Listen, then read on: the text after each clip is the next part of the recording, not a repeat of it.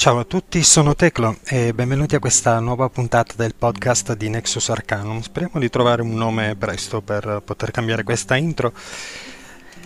E um, iniziamo malissimo. Allora, uh, chiedo scusa in, in, bueno, in, anticipo no, chiedo scusa per il, lo scorso podcast. Non, era la prima volta che facevo un podcast e non mi sono reso conto di tutta una serie di, di difetti dati dal dalla mia scarsa capacità eloquen- di eloquenza, soprattutto per, per essermi perso un paio di volte per quanto riguarda la, l'argomentazione, di, l'argomentazione di concetti e di, di quelli che sono appunto i, eh, i significati fondamentali. Mi chiedo scusa anche in anticipo perché sicuramente continuerò a muggire e a fare molti uh, tenterò di, di, di tagliarli perché lo, ho, quando ho riascoltato il podcast non avevo tempo di rifarlo, però quando ho riascoltato il podcast mi sono reso conto che parlo troppo veloce e effettivamente muggisco tantissimo, manco fossi la centrale del latte. Adesso, um, dopo questa piccola, piccola, premessa personale, andiamo, a, andiamo a, a, all'argomento. Um, il titolo è uh, sempre parte della formazione del mago, però in questo caso uh, oggi non parliamo solo della formazione del mago, ma parliamo in generale, parliamo specificamente della formazione del mago prima di quella che è l'eventuale iniziazione ai misteri. Enucleeremo il concetto di mistero uh, legger- leggermente in modo superficiale. Ne parleremo poi più avanti che cos'è il mistero, perché è importante vivere il mistero, la, la, il pensiero platonico in uh, lo stato di meraviglia platonico come esempio di, um, di, reazione al mistero, eccetera, eccetera. Però questo lo approfondiremo poi, in, penso, in un altro podcast, soprattutto quando, quando inizieremo a parlare più approfonditamente, più dettagliatamente di alcune cose che riguardano l'ermetismo occidentale. Parlerò anche nei, in prossimi podcast di, uh, di, enteogeni, quindi dell'esatto opposto, opposto tra virgolette, del, di quello che è l'ermetismo occidentale, quindi parleremo anche di una parte di sciamanesimo, però questo già, la, la ciccia grossa del, dello sciamanesimo è in mano a Zia D e il, lo sciamano pazzo. Um, questo quindi è il titolo del podcast. Lo avete capito? Perché sono stati due minuti e mezzo di, di titolo e il titolo è sempre Formazione del mago, le conoscenze base per l'iniziazione.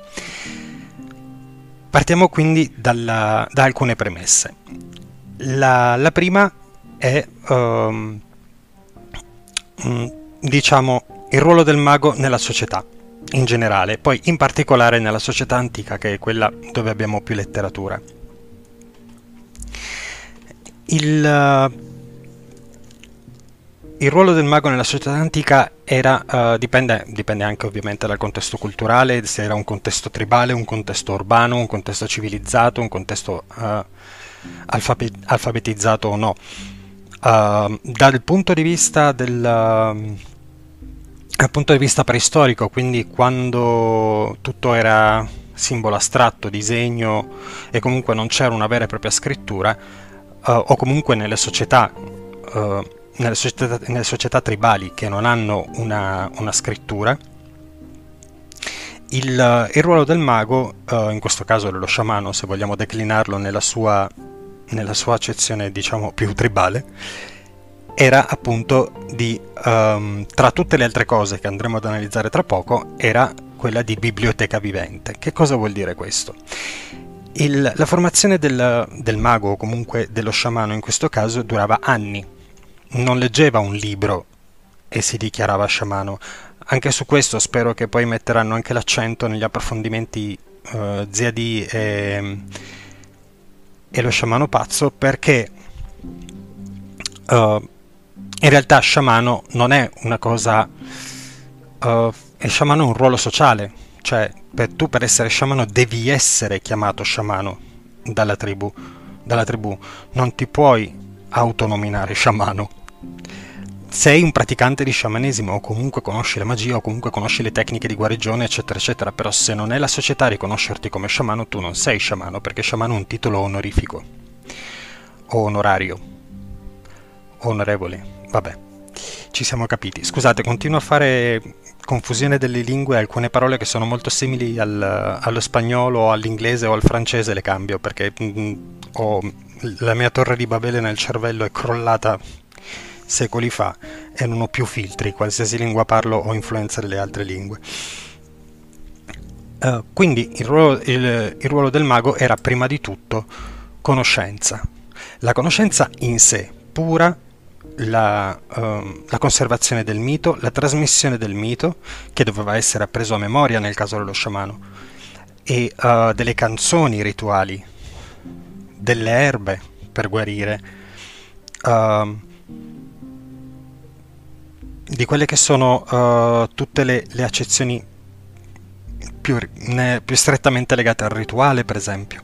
Questo sembra già più normale pensandolo, però in realtà c'erano mille e mille rituali, non era un rituale declinato in tutti, c'erano mille e mille rituali da, dai quali dipendevano determinate, determinate funzioni o determinate, uh, determinati atti magici per, per scongiurare una siccità, per uh, un ballo, per, uh, con tutto il rituale di ballo, per propiziare la raccolta o nel caso delle società preistoriche ma comunque sedentarie um, nel caso dell'allevamento del, del raccolto eccetera eccetera. Mentre invece in quelle, in quelle in quelle nomadi o comunque che, che, che non avessero già sviluppato una, una, forte tendenza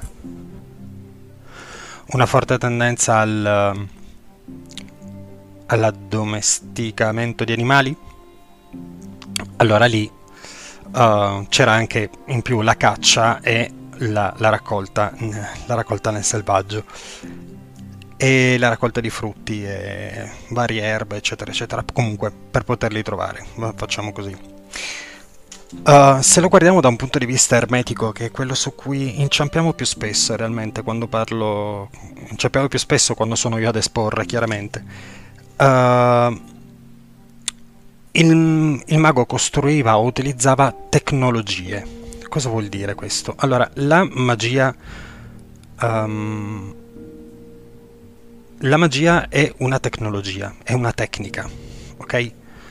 Uh, mistica, spirituale, chiaramente, però è una scienza, nel senso che se fai qualcosa e non funziona, devi capire perché non funziona e si basa strettamente sul metodo sperimentale. Se non lo fate così, ragazzi, siete, siete sulla strada sbagliata, non dobbiamo essere tutti maghi, ok? non dobbiamo essere tutti sciamani, streghe, eccetera, eccetera. C'è qualcuno a cui gli viene meglio essere panettiere, ad altri viene meglio essere pittori, ad altri viene meglio essere, uh, che ne so, informatici, però non è detto che la magia, anche se vi chiama, sia una cosa per voi, ok? Questo bisogna accettarlo, questo fa parte del lavoro di cui abbiamo parlato prima, di cui abbiamo parlato nello scorso podcast. Conoscetevi bene, perché siete pieni di trappole, lo siamo tutti, pieni di trappole, ok? Quindi il nostro cervello ci porta a desiderare cose, però le nostre possibilità sono altre. Io adesso, alla veneranda età di 39 anni, quasi 40 in, in meno di un mese, non posso mettermi a fare ginnastica artistica. Vi rendete conto di questo? La stessa cosa, perché e neanche prima, perché quando avevo 15 anni non ero così agile come uno doveva essere quando uh, per, per, scusate, per iniziare la ginnastica artistica. La stessa cosa. Non tutti siamo portati a tutte le vie. C'è questo sbagliato pensiero di, uh, di promulgare, promulgare esiste in italiano? Non lo so, di uh, mh, diffondere tutti siamo potenzialmente tutto, però vi dico, questo è il, mio, è il mio motto nella vita, un potenziale tutto è un effettivo niente, nel senso che se non sviluppi, se non ci provi, chiaramente non lo sai, però quando ci provi e vedi che non ce la fai perché non hai la querelle, non hai le basi, che possano essere queste acquisite con l'esercizio o che proprio il tuo fisico non è fatto per questa il tuo fisico la tua mente non sono fatti per determinate discipline ragazzi lasciate perdere. Lasciate perdere. Se avete le ossa che, delle anche che non vi permettono di fare la spaccata non vi dovete rompere le anche. Dovete semplicemente cambiare obiettivo con questo spero di essere, stato, di essere stato chiaro. Questo non vuol dire che i maghi o le streghe o gli sciamani siano degli eletti. È un'altra cosa. Quello che vi sto dicendo è mm, la relazione tra voi e l'effettivo, um, l'effettivo vantaggio che può portare a voi un cammino del genere. Non è tutto vantaggi, anche perché una cosa fatta con la magia può essere fatta tranquillamente anche senza magia, la maggior parte delle cose. E le cose che non possono essere fatte fisicamente uh, senza, senza l'atto magico, ok? Sono solitamente uh, cose che si raggiungono a dei livelli di conoscenza e di canalizzazione altissimi, ok? E adesso non so se i miei colleghi qui del podcast sono tutti d'accordo con quello che sto dicendo, però in questo caso io vi sto dando il mio, il mio punto di vista e la mia esperienza personale. Uh, mm, non tutti i pittori, come non tutti i pittori sono, mm, che ne so, del tipo uh, mm, Raffaello, Michelangelo meglio, Raffaello era più scultore, però vabbè, uh, come non tutti i, non so, adesso mi sono confuso con, uh, con le tartarughe ninja, vabbè, non tutti i pittori sono uh, Tamara dell'Empicca e non tutti gli scultori sono Donatello, per cui uh, o accettate quello che avete e cercate di migliorarvi o comunque tra tutti i limiti che ci sono in un cammino mistico come è quello della magia, sinceramente vedete se vi vale la pena perché è, molt- è tantissimo sforzo, è tantissimo lavoro e comunque la magia, lo diciamo sempre, uh, sia le ragazze che io, la magia è aristocratica. La magia è aristocratica, la magia sceglie per sé i suoi adepti. Vuol dire che anche se vi mettete su una strada e non fate le cose correttamente, la magia non vi risponde. Ok? Adesso chiudiamo questo perché sennò posso continuare tutta l'ora mh, mm, dando improperi su questo tipo di pensiero dove tutti siamo potenzialmente tutto. No, non siamo tutti potenzialmente tutto, bisogna capire attraverso la sperimentazione tutti potremmo essere potenzialmente tutto, è già diverso, tutti potremmo essere potenzialmente tutto, poi ci proviamo e capiamo che cosa dobbiamo scartare, capiamoci, questa è una cosa diversa. Adesso, um, riprendendo un momento il discorso, il ruolo del mago per esempio in un... Uh, in una civiltà, scusate, in, una, in, un contesto più civilizzato, come può essere il contesto babilonico, come può essere il contesto civilizzato, tra virgolette, diciamo urbano, ok? Uh, come può essere il, uh, il, contesto babilonico, egizio e greco, eccetera, eccetera, è, un, um, è una funzione legata a quella che oggi chiamiamo la, la scienza. Infatti, la, la scienza odierna viene dagli studi ermetici, nel senso la moderna chimica viene dal, um, dagli studi alchemici, la, um, si è separata in un certo momento e ha continuato la sua strada. La fisica è uno studio, del, è uno studio che viene fuori dalla filosofia perché i filosofi anche erano scienziati ante litteram, però non utilizzavano il metodo scientifico, utilizzavano il metodo, del, il metodo gnostico, che bisognerà spiegare un giorno che cosa vuol dire gnosticismo. E uh, poi c'è il, che ne so, il tipo, l'astrologia, l'astronomia, scusatemi, la moderna astronomia è figlia della perlomeno della parte osservazionale dell'astrologia. Per cui um, dalla parte puramente matematica osservi- osserva- eh, e osservazionale della, de- uh, de- dell'astrologia, per cui in realtà sono strettamente legate um, l'ermetismo ed il um, l'ermetismo o comunque le scienze occulte qui in, uh, in Occidente e le moderne scienze. Uh, quindi, in, uh, quindi, riprendendo il discorso che della, della, scienza, della magia, delle tecnologie e tutte queste cose qui, dobbiamo ricordarci quali sono, cerchiamo di, di, di, di designare, di, più che altro di sfumare, di vedere un momento uh, quali erano esattamente i, le funzioni di un mago. Ok, abbiamo analizzato la funzione dello sciamano che poi in realtà non, per non poter ripetere vado, vado, poi a unire anche in questo secondo elenco. Um, allora, sciamano, mago, strega e soprattutto erano uh, consiglieri, quindi conoscitori, uh, strateghi, perché no? Uh, quindi oracoli, lo chiameremo oracolo, ok? Come consigliere, come... Um, nella funzione mm, strettamente magica e non magica comunque erano consiglieri, erano strateghi, eccetera, eccetera. Poi uh, guaritore, ok? Non tutti erano guaritori, chiaramente come non tutti erano oracoli però, o consiglieri.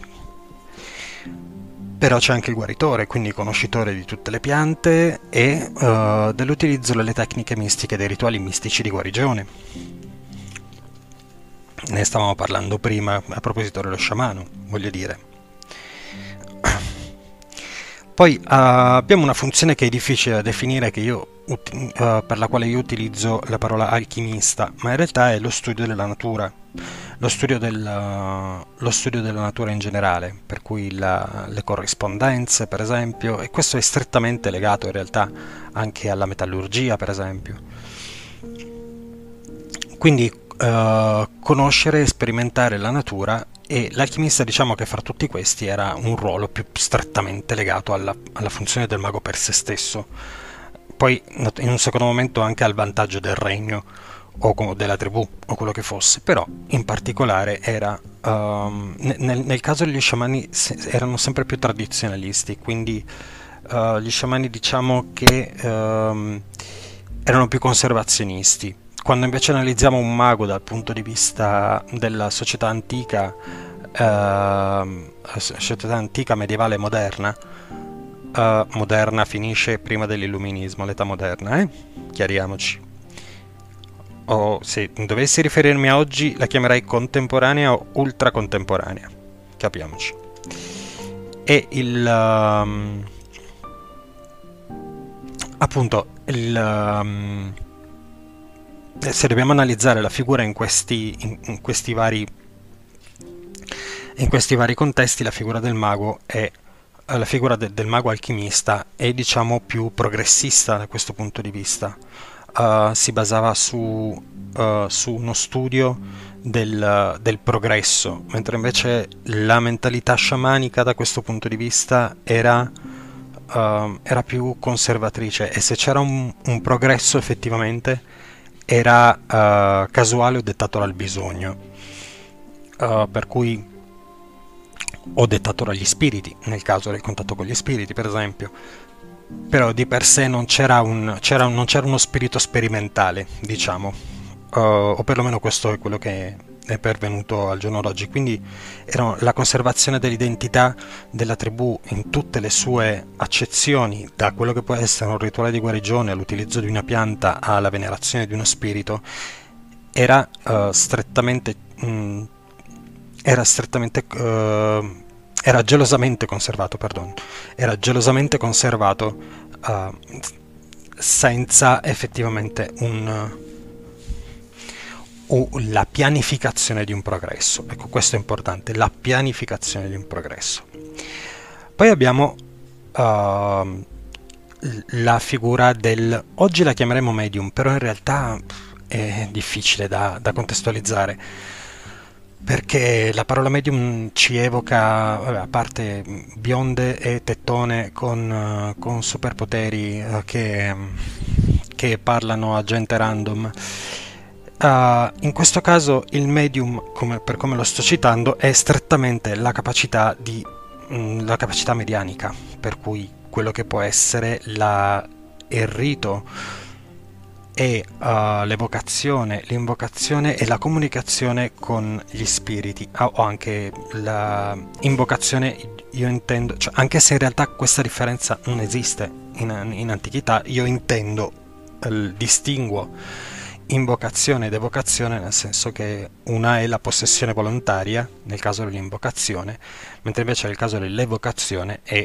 la, um, la chiamata diciamo alla presenza uh, alla presenza eterea uh, nel, nel cerchio o comunque di esercitare di per sé stessa senza nessuna canalizzazione il potere su quello che o la comunicazione eccetera eccetera quindi abbiamo appunto questa il, il, medium, quindi lì parliamo già di necromanzia, di, uh, parliamo già che non fa parte dell'oracolo, stranamente, mi rendo conto, però anche quello. E uh, consiglio de, uh, la venerazione degli spiriti da parte del consiglio e venerazione, scusate, da parte degli spiriti um, per quello che riguarda la figura dello sciamano. Mm, poi comunicazione con i morti, eccetera, eccetera, questo dipende, è molto culturale, nel senso che per esempio dal punto di vista dell'ermetismo il, uh, l'invocazione di un morto, uh, dato lo stampo profondamente, perché lo stampo data l'influenza profondamente cristiana de, che, che ha avuto l'ermetismo e dalla gnostica cristiana e poi in un secondo momento proprio dalla Chiesa cattolica, è difficile in questo caso parlare di questa parte, però tutti sappiamo che cos'è la Goezia. E la Goezia è esattamente questo, nel senso comunicazione con, con gli spiriti degli inferi, uh, propriamente detti o propriamente considerati, e uh, comunicazione anche teurgica, quindi con uh, Zeus, con Dio e con le sue e le sue varie uh, e i suoi tentacoli diciamo. Quindi angeli santi eccetera eccetera. Infine c'è la, uh, quella che era la funzione del mistico. La funzione del mistico che non è esattamente una funzione. È la, la funzione dell'eremita quindi la funzione del del progresso spirituale personale fun- eh, eh, e quindi dell'illuminazione, eccetera, eccetera. In realtà questa è una parte che non ha, non ha un ruolo sociale, però nel senso le suore di clausura sono delle mistiche, le suore in generale sono delle mistiche, Santa Teresa di Avila.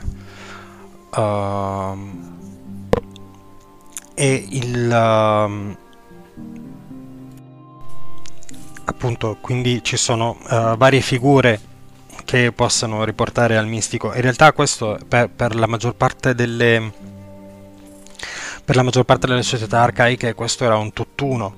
Io li ho suddivisi per farvi, per farvi comprendere di che cosa stiamo parlando. Allora, dopo questa premessa, uh, andiamo un momento a guardare, per esempio, uh, per fare un esempio molto, molto semplice, uh, utilizzeremo il, quello appena detto dell'ermetismo.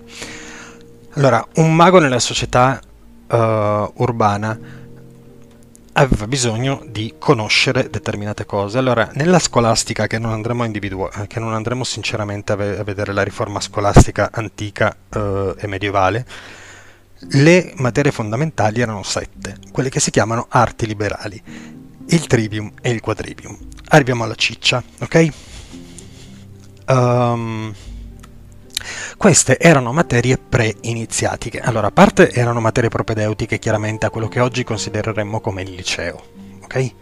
Per cui prima di andare all'università di medicina, prima di andare all'università di avvocatura, prima di andare all'università di qualsiasi, cosa, qualsiasi altra cosa che si studiasse nelle università, quello che eh, bisognava sapere era a memoria o comunque molto molto bene erano quelle che si chiamano le arti liberali. Scusatemi, ho il fiatone. Allora, uh, iniziamo, parliamo di queste arti liberali. E non di arti libertine, anche se ci piacerebbe a tutti fossero state così. La società sarebbe molto diversa al giorno d'oggi. Le arti liberali, appunto, abbiamo il trivium, che significa tre vie, chiaramente non è difficile, anche se non avete studiato latino. E mm, questo trivium sono tre, diciamo, materie, utilizzerò la parola materie, però in realtà discipline sarebbe la parola più adatta. Nel caso del trivium erano conseguenziali, nel caso del quadrivium non sempre. Nel caso del trivium erano conseguenziali ed erano grammatica, logica o dialettica e retorica. Tutto questo sottintende, chiaramente non c'era nemmeno bisogno di scriverlo, sottintende lo studio della filosofia. Perché? Perché la dia- Oh, scusatemi, spero di non aver fatto molto macello. Um, perché la uh, grammatica, scusatemi, perché la logica, la dialettica o la dialettica e la retorica, ok? Sono concetti strettamente filosofici queste sono in realtà la suddivisione fra quelle che chiameremo, che ne so, del tipo mm, scienze umanistiche e scienze normali. Quindi la grammatica, per quanto, per quanto ci, eh, ci sembri una cavolata, non lo è. E vi spiego subito perché. Allora, la grammatica e vabbè, a parte che faceva riferimento non alla grammatica volgare, si faceva sempre riferimento alla grammatica greca o latina. Quindi vuol dire che il, uh, la grammatica era lo studio del latino. In generale, diciamo, diamo un'espansione anche per capire perché dovrebbe servire al giorno d'oggi. Possiamo mettere la grammatica come lo studio della grammatica della lingua propria. Quanto più conoscete bene il concetto grammatico e dell'analisi logica dei casi, eccetera, eccetera, quanto più è facile apprendere altre lingue, per esempio, o utilizzare il discorso in maniera proficua. E qui arriva la seconda. La seconda disciplina è la logica o la dialettica. Allora, mm, al giorno d'oggi non sono esattamente sinonimi. Uno viene, da, uno viene dalla parola logos, che quindi è l'utilizzo della parola. Il logos è la parola, però è moltissimo altro, è un concetto infinito, il logos in filosofia. E la dialettica, che ha, in questo frangente ha più o meno lo stesso significato ed è la, capac- la capacità di composizione ed esposizione. Se vi ricordate quello che facevate in italiano ai primi anni delle superiori, uh, soprattutto il primo e secondo anno, o comunque alle medie, era apprendere grammatica, fare i temi. In questi due esercizi, ok? grammatica temi, grammatica temi, in queste due, in queste due differenze, in queste due scusate, differenti discipline, noi in realtà riconosciamo la grammatica e la dialettica, nel senso che la capacità di comporre ed esporre un discorso è il tema fondamentalmente, è quello che è tema, uh, due punti, che cosa ho fatto in vacanza. Quindi sono studi in realtà che avete fatto tutti questi. Um, però non tutti li avete fatti bene. Difatti io conosco gente che ha 40 anni, uh, non sa ancora distinguere dove mettere un apostrofo, per esempio. Si esprime come un bambino di 4 anni, per esempio, con, senza nulla togliere ai bambini di 4 anni si, con, per come si esprimono. Però è, è mm, difficile è difficile vivere in una, in una, società per me dove, dove si chiama alfabetizzazione qualcosa che in realtà non ha successo perché mh, la gente non, non, è capace di parlare. A me sembra un po' vergognoso in realtà che una persona a 35 anni non sappia, non sappia distinguere dove, dove vada un apostrofo o dove no, visto che si studia alle elementari, alle medie e anche alle superiori ho visto comunque. O quando mettere la, non dico quando mettere la D eufonica davanti alla E, però in generale, o sapere che cosa vuol dire, uh, che ne so, ineffabile senza o ineluttabile, visto, visto quello che è successo l'anno scorso con ineluttabile. Non è una cosa che, cioè, però sapersi esprimere correttamente, questo già a me sembrerebbe base di grammatica. Poi abbiamo la logica o la dialettica che è la costruzione del discorso, quindi bisogna imparare a costruire il discorso. Io qui metterei anche la composizione di poesia, per, tra, tra, la dialettica e la retorica metterei anche la composizione artistica, uh, letterario-artistica. E poi abbiamo la retorica, che è la capacità di persuasione e o composizione estetica. La capacità di composizione, è, di, di, di composizione retorica è, um, de, de la, quindi è, è affinare la persuasione da un punto di vista non solo pratico, non solo pratico, ma anche estetico.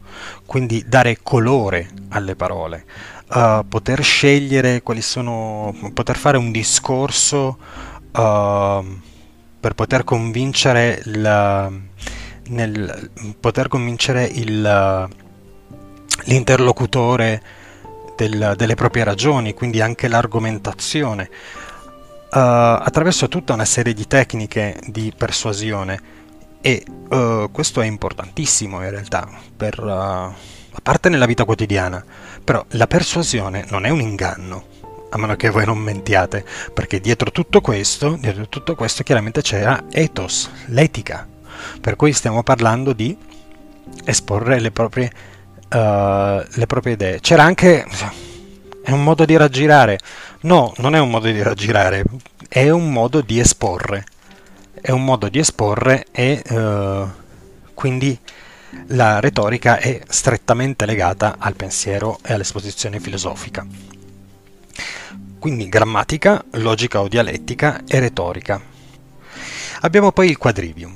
D'accordo, parliamo quindi del quadrivium, quelle che sarebbero, tra virgolette, le scienze. Il quadrivium, uh, qui abbiamo delle spiegazioni, qui abbiamo appunto delle, delle, note, delle note, a margine molto, molto, importanti. Allora, la prima nota a margine è che dobbiamo fare riferimento, per capirlo meglio, al pensiero platonico e uh, neoplatonico, e a sua volta il pensiero platonico era realmente un, un pensiero basato sul neopitagorismo, per cui che Platone era un pitagorico, un neopitagorico in questo caso.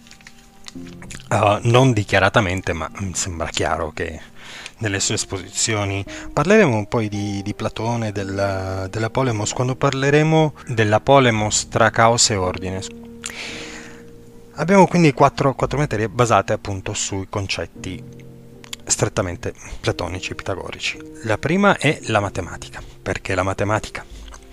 La matematica pura che uh, rappresenta il numero uh, puro, il numero in quanto concetto mm, del mondo delle idee. Okay? Quindi la matematica era la base del quadrivium, quindi la rappresentazione fissa, chiara del numero come Uh, come astrazione e i suoi utilizzi, quindi lo studio dei numeri primi, lo studio delle, chiaramente lo studio delle operazioni possibili, quindi uh, fino nel 1700 insomma, cioè, siamo arrivati anche agli integrali, per cui voglio dire non... l'evoluzione, l'evoluzione, del pensiero uh, filosofico-matematico. E la matematica proprio, calcoli, bla bla bla bla bla. Poi abbiamo la geometria, che rappresenta il numero nello spazio. E qui incominciamo a capire di che cosa stiamo parlando. Il numero nel tempo, eh, scusatemi, il numero puro e il numero nello spazio uh, sono concetti importanti, nel senso la geometria chiaramente sì era lo studio delle forme semplici e regolari, però c'era anche lo studio di altre cose. Per esempio la trigonometria fa parte, la, quello che oggi chiamiamo analisi fa parte della, uh, della geometria in realtà, della, della matematica e della, della geometria eh, che sono strettamente legate. Quindi qualcosa come per esempio la trigonometria sferica che vi serve per calcolare come si muove un astro nel cielo, uh, in che posizione trovarlo, calcolare la velocità di movimento, calcolare il delta dell'ascensione retta, eccetera, eccetera, sono tutte cose che già rientrano nella matematica e nella geometria. Gli strumenti di calcolo sono quelli, la matematica, la geometria uh, sono i fondamenti, diciamo, per tutto quello che viene dopo. Poi vi spiegherò. Abbiamo poi la musica. La musica rappresenta il numero nel tempo, quindi la frequenza, il, um, quindi il concetto di frequenza, il concetto di suono, quindi il numero nel tempo, quante volte vibra la corda, quanto è lunga la corda, differenzia il volume e il tono. In più lo studio delle armonie, chiaramente, lo studio delle... Mm, in realtà anche questo dipende un po' da una, percezione, da una percezione sociale, nel senso che ci sono accordi al giorno d'oggi, un pianista qualsiasi ve lo può dire, o comunque qualsiasi persona che abbia studiato Uh, che aveva studiato musica vi può dire che ci sono accordi che oggi utilizziamo normalmente che um, 200 anni fa erano considerati cacofonici, ok? Disarmonici assolutamente. Però in generale c'erano appunto la, per esempio l'accordo maggiore, l'accordo minore, l'accordo maggiore di quinta diminuita, l'accordo minore di quinta diminuita, di terza aumentata, eccetera, eccetera. Per cui l'utilizzo di questa musica serviva se lo unite poi al trivium, ok? Alla composizione per esempio delle, delle, della poesia e della canzone, perché ricordiamo che la poesia in realtà, eh, questa è una cosa che si studia in seconda media, spero di non sconvolgervi, ma le poesie, la poesia in generale fino al 1800, ok? Erano canzoni, in realtà, anche prima in realtà, no, 1800 no, direi XVIII secolo, quindi 1700, erano canzoni le poesie erano canzoni. Noi oggi le, le, leggiamo come chiare, fresche, dolci acqua, dove le belle membra pose sola colei ehm, pose colei che sola me pardonna, bla bla bla bla bla bla bla, gentil ramo, bla bla bla.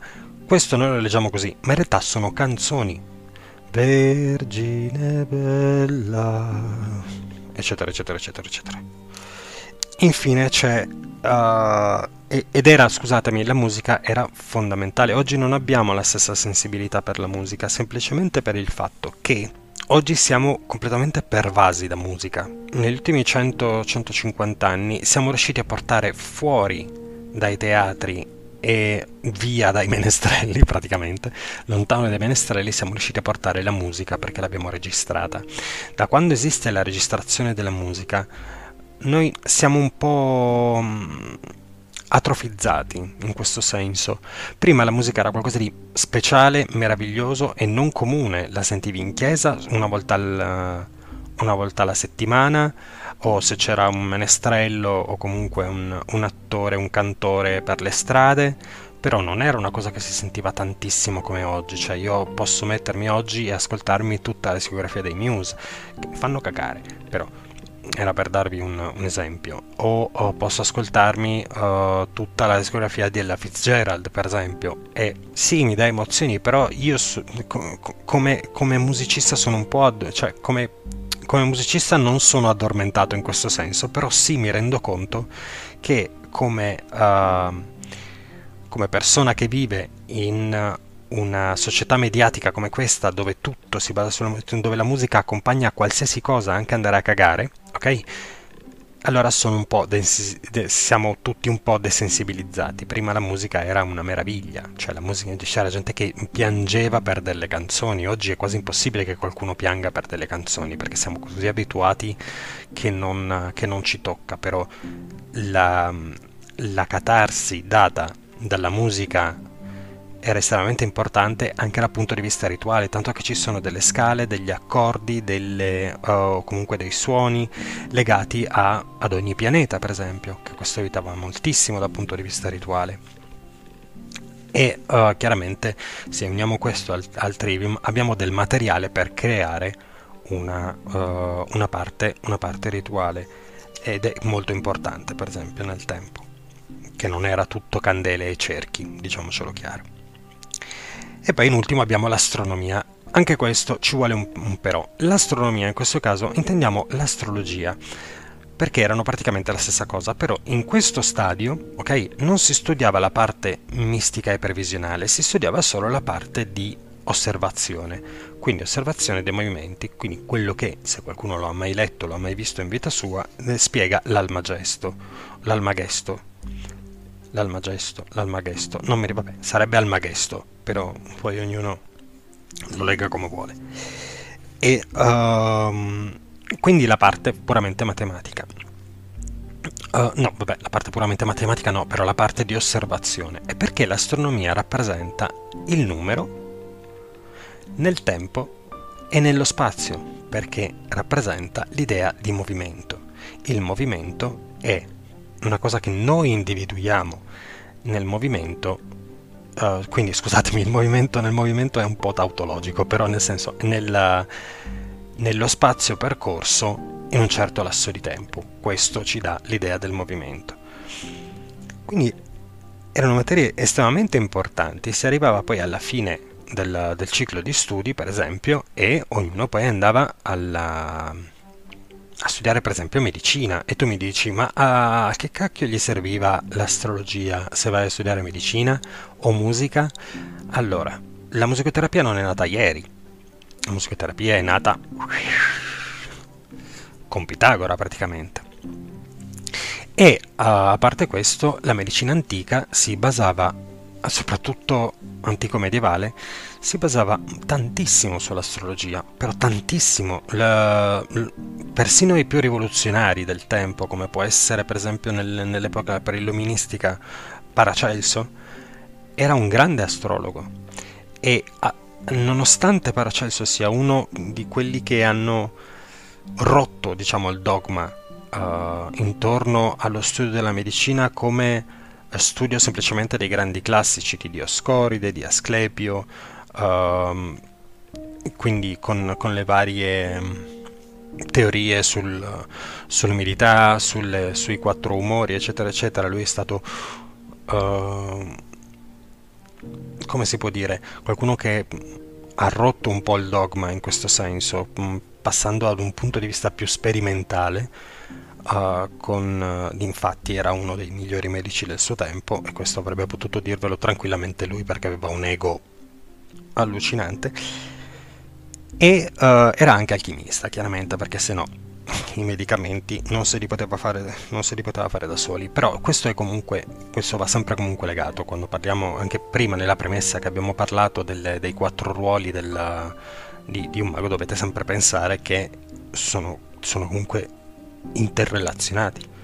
Cioè, comunque, c'è comunque un'interazione fra, fra, le varie cose, a partire dal fatto che sem- semplicemente l'astrologia nell'ermetismo occidentale è la backbone di qualsiasi movimento, cioè tu qualsiasi cosa fai dal punto di vista alchemico, cabalistico, uh, magico o um, guardi- medico, tutto si basa sull'astrologia, tutto. L'astrologia è la backbone.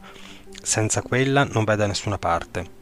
Non c'è un rituale che tu possa fare senza aver calcolato uh, dove sono gli astri, dove sono le cose. In realtà bisognerebbe poi prenderla un, uh, da un punto di vista differente al giorno d'oggi. E ne parleremo, ne parleremo, ne parleremo, non vi preoccupate.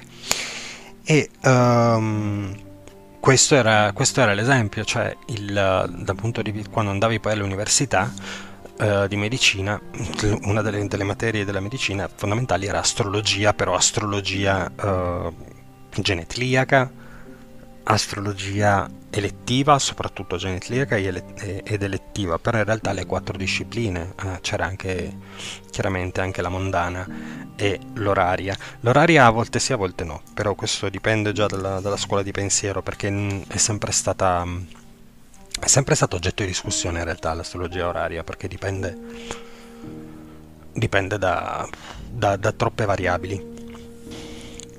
Poi uh, io finirei con consigli per un mago moderno.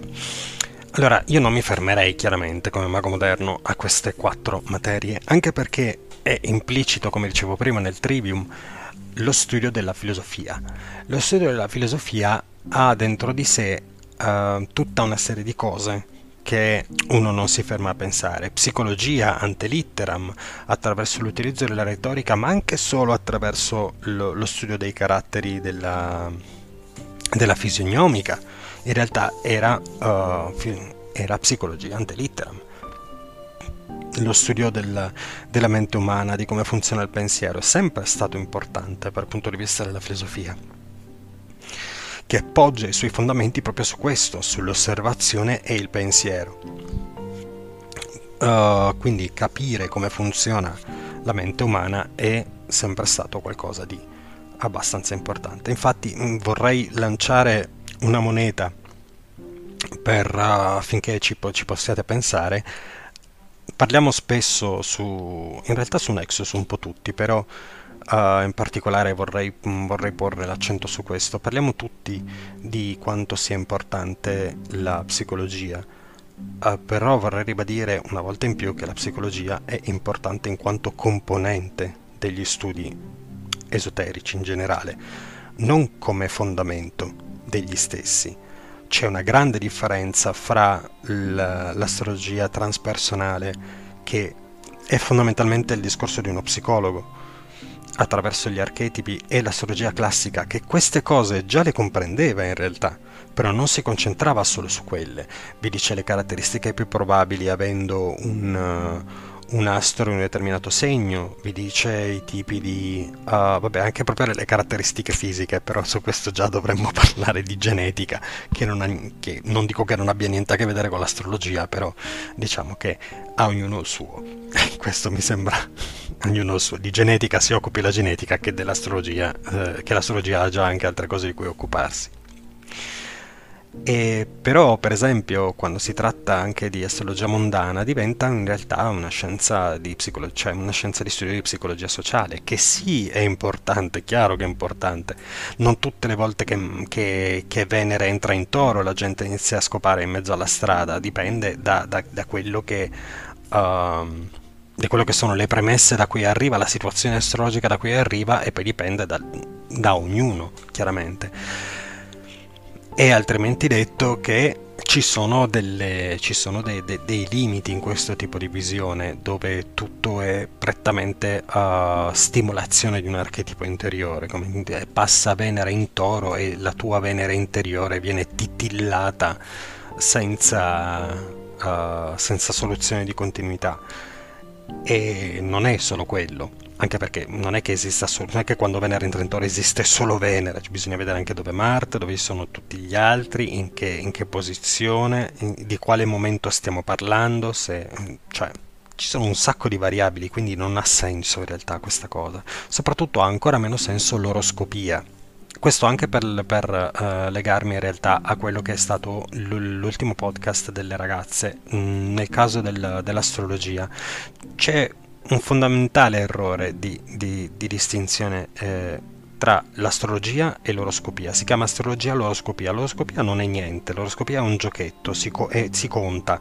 Tu sai dove il, uh, il, 31 dicembre sono tutti i pianeti e da lì inizi a contare per capire dove, uh, qual è il segno che avrà più fortuna, qual è il segno che ne avrà meno. Cioè, ha un senso, cioè, utilizza una tecnica di astrologia mondana in realtà che però non Uh, non, non, è specifico, non, non, è stato dato al... come fai a dire che tutta una decade gli, mh, mm, avrà dei problemi con... Uh, cioè chiaro, perché t- tanto comunque se mi dici, ah, avrai problemi, de- avrai problemi d'amore perché hai... Cioè, se ce li ho, in questo caso mi dici, hai problemi di amore perché la tua Venere è, è, in, uh, è in, caduta, è, è, in ariete, quindi in caduta, e tu dici, vabbè, eh, ok poi lo, lo, lo, metabolizzi e poi dici chiaro, perché se, se ho dei problemi, l'unica cosa che penso è che ho, ho Venere in, uh, ho Venere in caduta.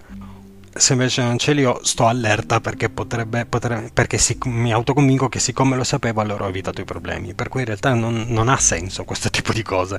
È talmente generico, talmente generale che io potrei darvi anonimamente qualsiasi descrizione uh, segno per segno e voi eh, tenderete a calzare eh, automaticamente per de, per, per, quello che dipende dai neuroni specchio, dalla, de, eh, dall'empatia e anche un po' dall'egocentrismo che abbiamo tutti, ok?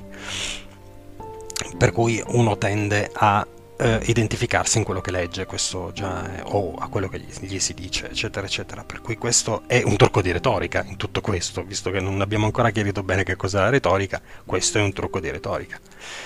Uh, lo dico trucco tra virgolette, è una tecnica retorica.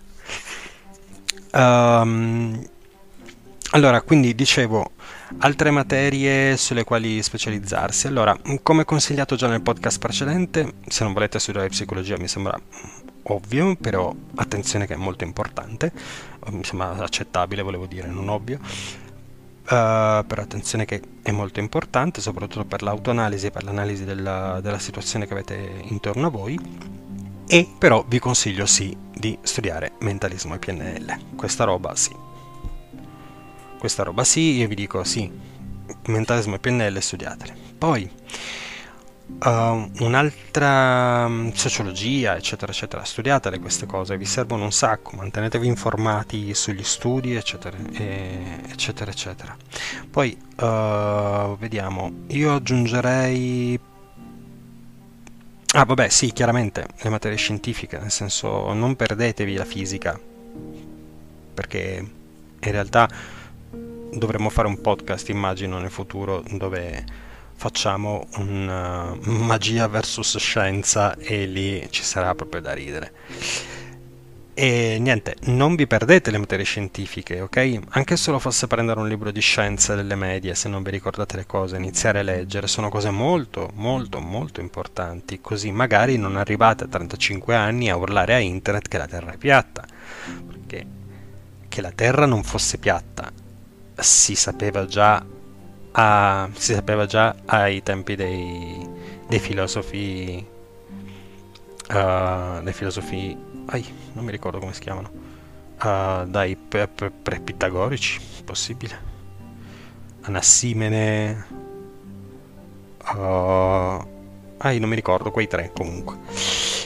E um, c'erano già delle teorie su quello, perché il calcolo chiaramente mi dice che se nello stesso giorno sto in Turchia e l'ombra è più corta e invece poi sono in Egitto e l'ombra è più lunga, al contrario, l'ombra è più lunga e poi sono in Egitto e l'ombra è più corta a mezzogiorno, qualcosa non, non sta andando, soprattutto se sono in pianura. Quindi facendo un calcolo hanno calcolato che effettivamente il, la, la, Terra non poteva essere assolutamente piatta e a parte questo comunque uh, c'è uh, l'idea dell'eliocentrismo anche, che non è, non è esattamente nuova l'idea dell'eliocentrismo, cioè eh, si sa da tempo che solo che ufficialmente non è stato mai accettato soprattutto dalle grandi istituzioni come la Chiesa Cattolica perché questo contraddiva la, uh, le sacre scritture.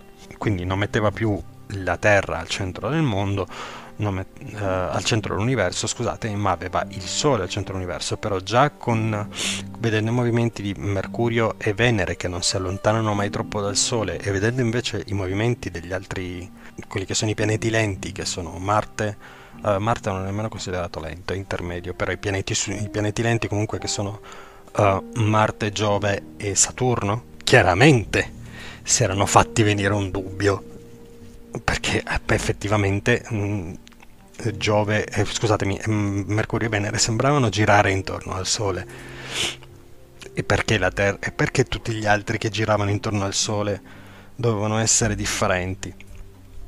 Perché sembravano tutti girare intorno al Sole, tranne la Terra, perché la Terra eh, era al centro dell'universo. Allora, cioè, non è che tipo l'essere umano sia stupido, semplicemente è, cioè, a queste conclusioni si, si è arrivati. Il problema è che c'è anche un contesto sociale da superare. E ehm, in più, cioè appunto, mm, cercate di, di assorbire qualsiasi tipo di, di, scienza, anche molto importante, soprattutto per esempio se volete, se volete iniziare un percorso di guarigione, studiate fitote- uh, fitoterapia basata per esempio, io quello che faccio, basata per esempio sulle piante del territorio. Io utilizzo come territorio Europa, ok? Perché se dovessi utilizzare solo Spagna, qua tra un poco rimangono solo i cactus, però uh, le piante del territorio, nel senso è importante uh, relazionarsi con quello che potete trovare nel bosco e non solo quello che uh, e non tipo farvi arrivare la maca perché comunque ci sono composti di altre piante che funzionano esattamente come la maca. Però dovete studiare fitoterapia studiare le allergie studiare un sacco di cose dovete studiare e poi da lì potete utilizzarle anche dal punto di vista sciamanico e magico quindi la, quella che viene man- chiamata la magia verde. Verde perché? Non lo so, sarà per il verde dell'erba immagino. Però... Um, e niente, quindi pot- saper andare a raccogliere le erbe, eccetera, eccetera. Quindi c'è un bisogno studio di botanica, studi di uh, fitoterapia, etnobotanica soprattutto, ricordatevi quello che vi ho appena detto, quindi l'etnobotanica e uh, botanica occulta, perché no? Da lì poi avete tutte... Da lì poi avete tutto, tutta una serie di argomenti che vi può, che vi può aiutare. Adesso siamo arrivati alla fine, mi spiace se rimango incoerente, dovrò fare dei tagli perché c'è il gatto che, che rompe le palle e uh, in chiusura vi ricordo che potete contattare le ragazze di Nexus Arcanum ai nostri contatti, quindi Facebook slash Nexus Arcanum, Instagram uh, Nexus trattino basso arcanum, il sito web www.nexusarcanum.it e email info chiocciola nexusarcanum.it. Ricordate che sul sito web avete anche la possibilità di iscrivervi alla newsletter. Da qui è tutto e vi auguro una buona giornata, serata, insomma, quando lo state ascoltando. Ciao a tutti!